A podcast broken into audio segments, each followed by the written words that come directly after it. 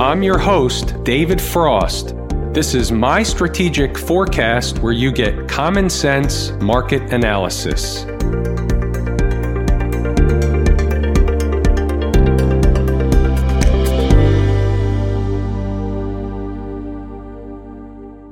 Today is Thursday, June 13, 2019. We're looking at a daily chart of the SPY or Spider, which is the proxy for the S&P 500. I have a laundry list of stuff. I'm going to show you some really, really cool stuff today. The type of stuff where if you're really a student of the markets or you're trying to be a student of the markets, you're going to look at this and you're going to say, huh? And then you're going to see how for inside the numbers members, we picked it up not necessarily in real time, but in as near real time as we can. Of course, we have to address the important 289. That's going to be a big topic of conversation. We're going to discuss what I see happening in the near term, just the same as we did last night. And what you'll see is it actually happened last night. We'll discuss what's coming up in the following several trading sessions, meaning into next week. There's important stuff going on. We're going to talk about all of it. Let's start right where we are. We're now above on close today 289. 289 was an important number. It was a bogey. It was whatever you want to call it.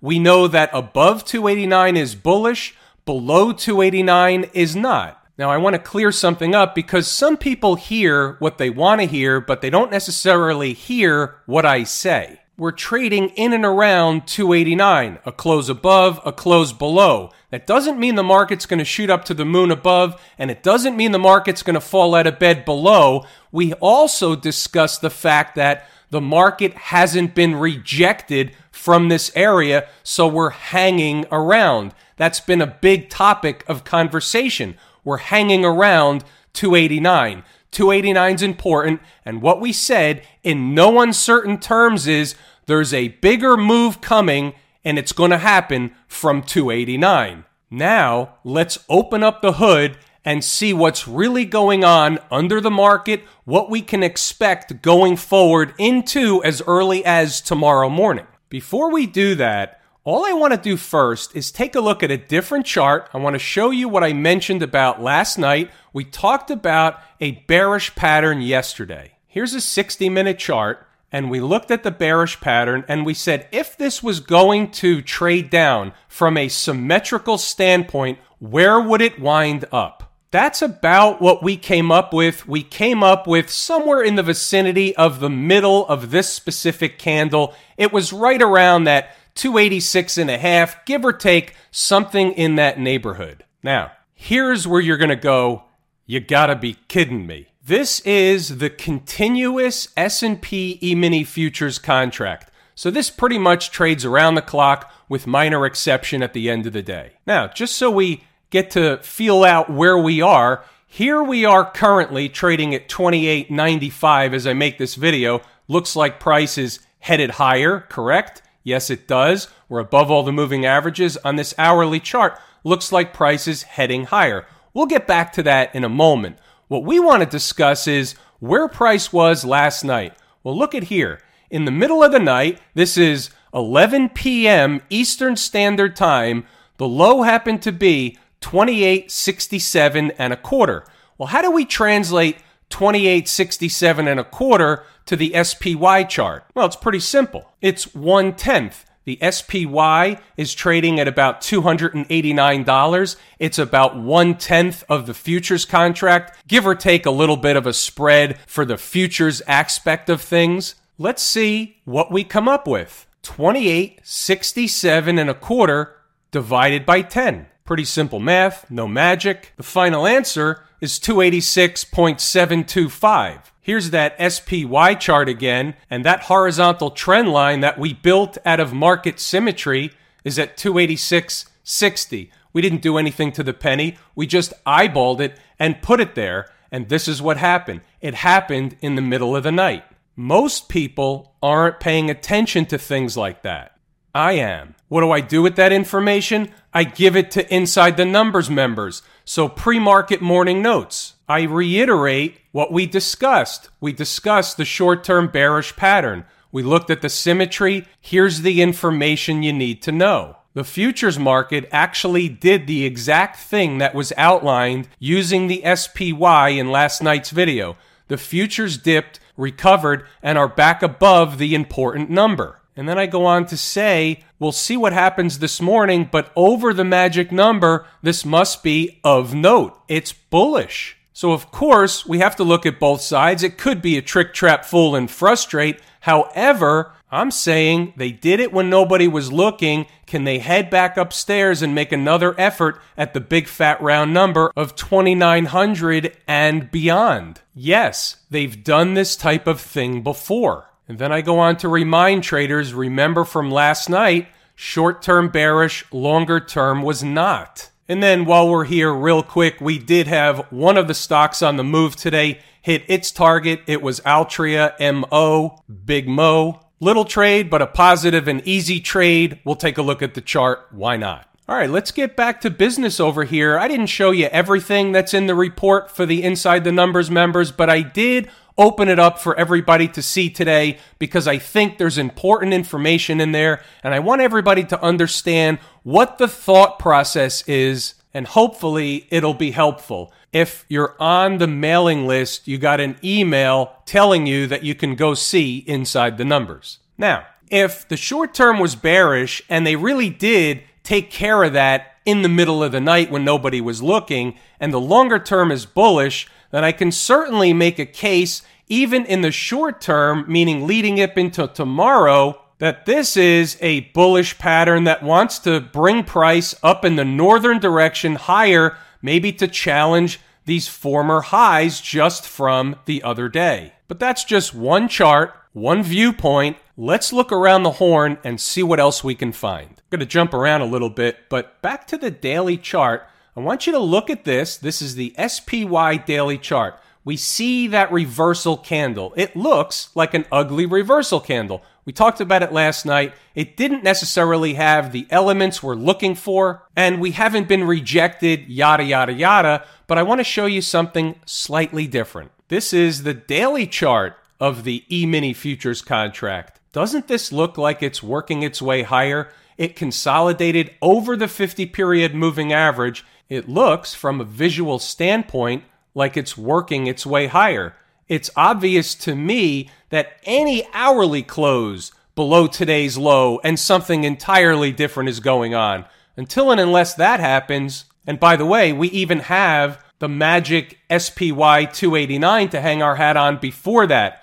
This S&P E-mini futures contract happens to be September. We're in the process of rolling from one contract to the next. So the numbers here aren't going to necessarily jive with the outgoing contract, which happens to be the June contract. And what that does is it makes it so, for whatever the reason or however they do it, there seems to always be a little jockeying for position around a contract roll. Maybe that's what we saw last night in the futures. Maybe it's not. We don't really know. We don't really care. What we do know is that it did happen. Let's go back to the 240 minute chart and have this discussion.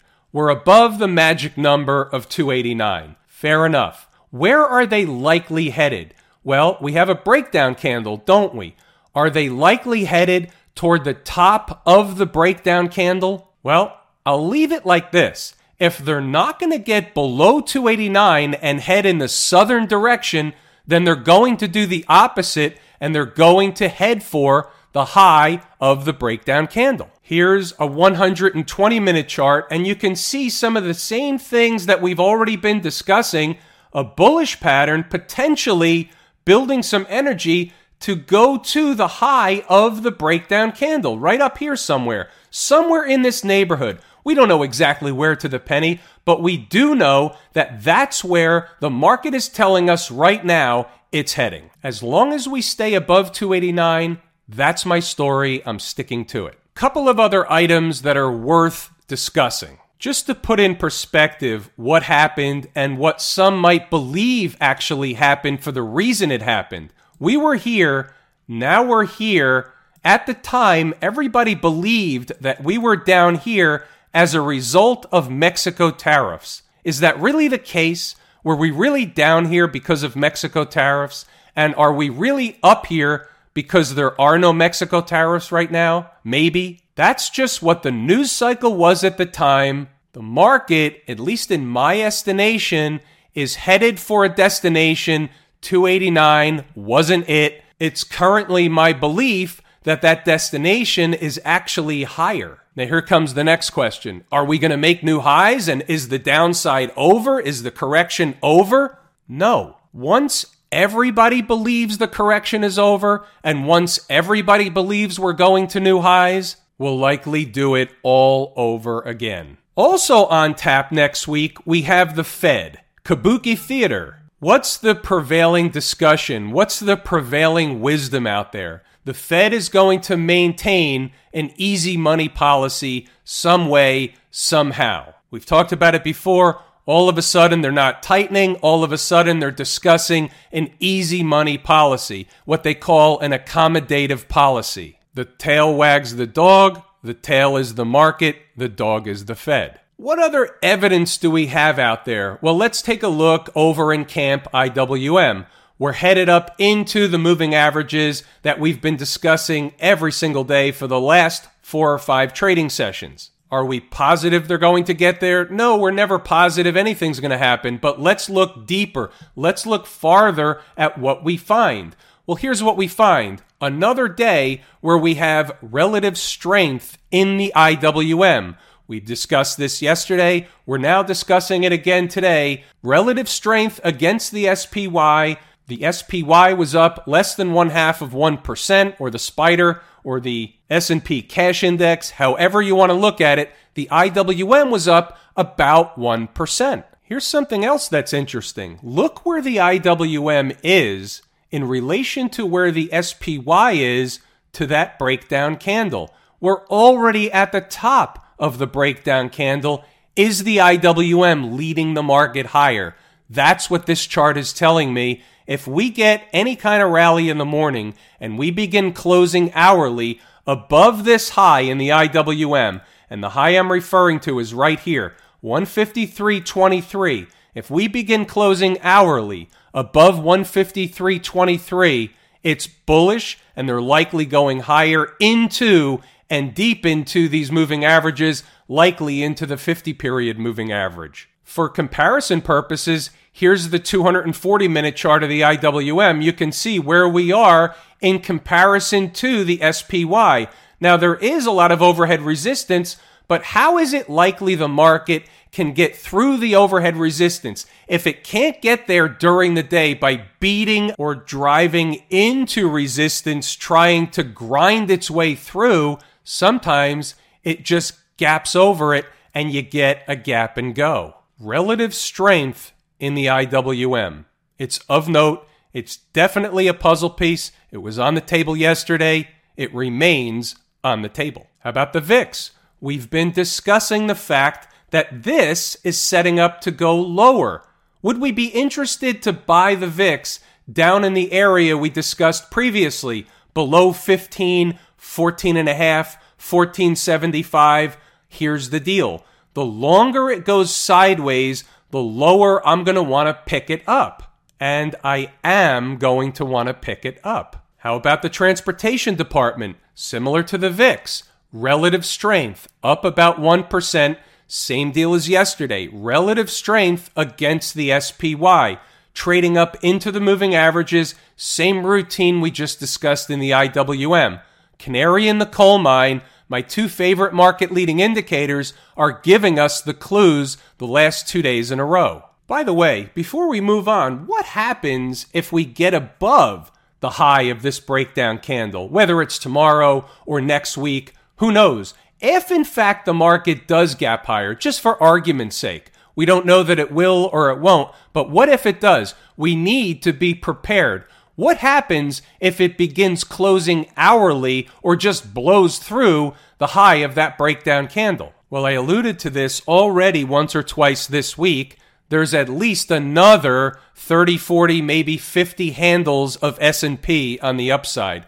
We'll call it 2940, 2950. That is possible in a melt up. What are the components of a melt up? Panic buying, short covering, a missing the rally, hop on board. Not saying all that happens in one day. I'm just saying if in fact we begin closing hourly above that price, that would be your new bogey, meaning any hourly closes back below that price and there's no more upside in the immediate future. But as long as you stay above that price, then there would likely be a vacuum to the upside. And I say this a little bit tongue in cheek, but you know how I say when it feels really, really wrong, it's generally right. And when it feels really, really right, it's generally wrong.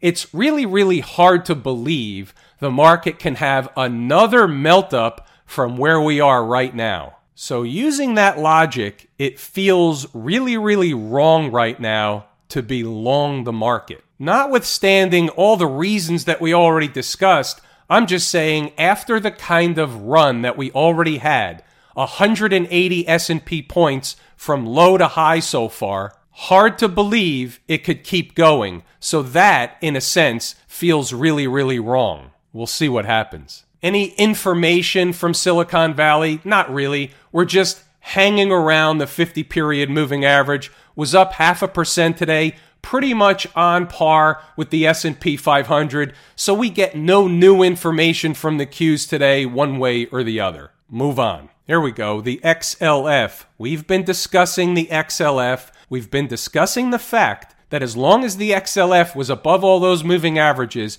it was going to be very, very hard to see the market fall out of bed, to see a trapdoor open up and everybody fall through.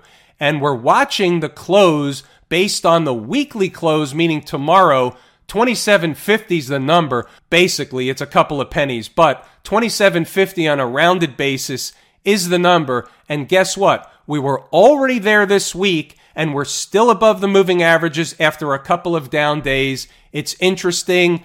We were up a third of a percent today, so we can't really get any information one way or the other about relative strength or weakness. But what we do know is that the XLF is in an uptrend and it is not telling us today that the market's falling out of bed. We've been discussing that. This has been a canary in the coal mine. It has been a puzzle piece. It is on the table. What would a common sense market analysis video be without a divergence? It would be at minimum of boring. So here's a divergence. The SMH down 1% today. As far as everything else we've looked at, it really is the only divergence today. We'll list it for now as an outlier and move on. Since we're on the topic of divergences, I figured we would take a look at the 30 year Treasury bond.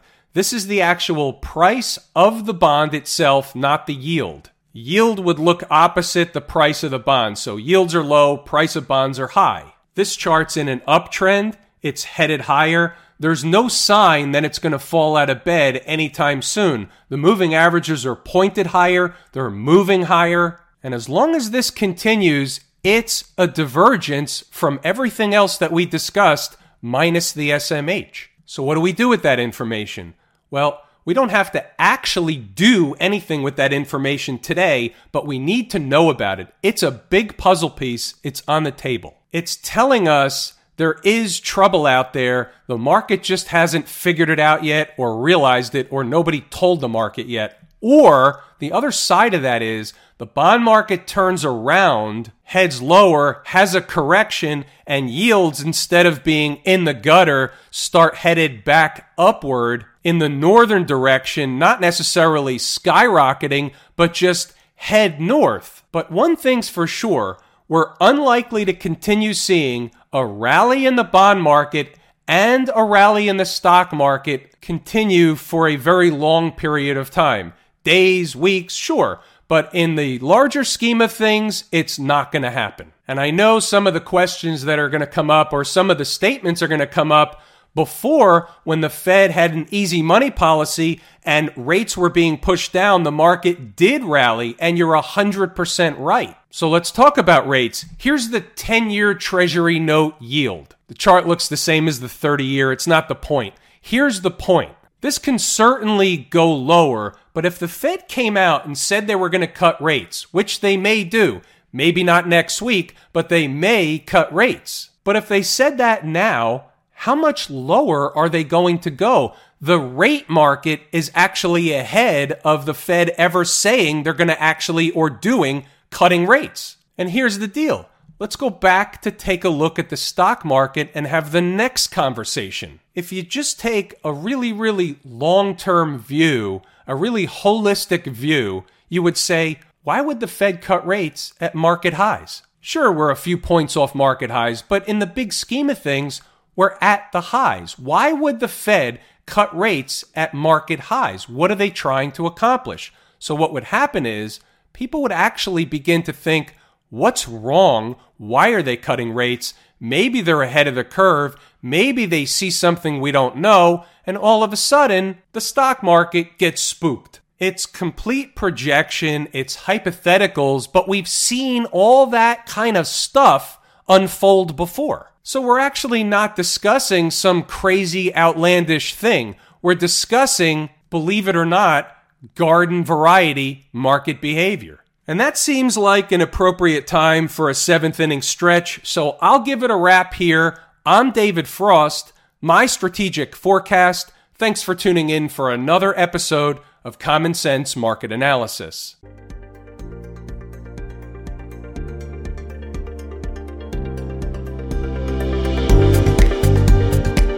My Strategic Forecast is hosted by David Frost. Subscribe, rate, and review on your favorite podcast app, and please visit mystrategicforecast.com for more information. My Strategic Forecast is common sense market analysis.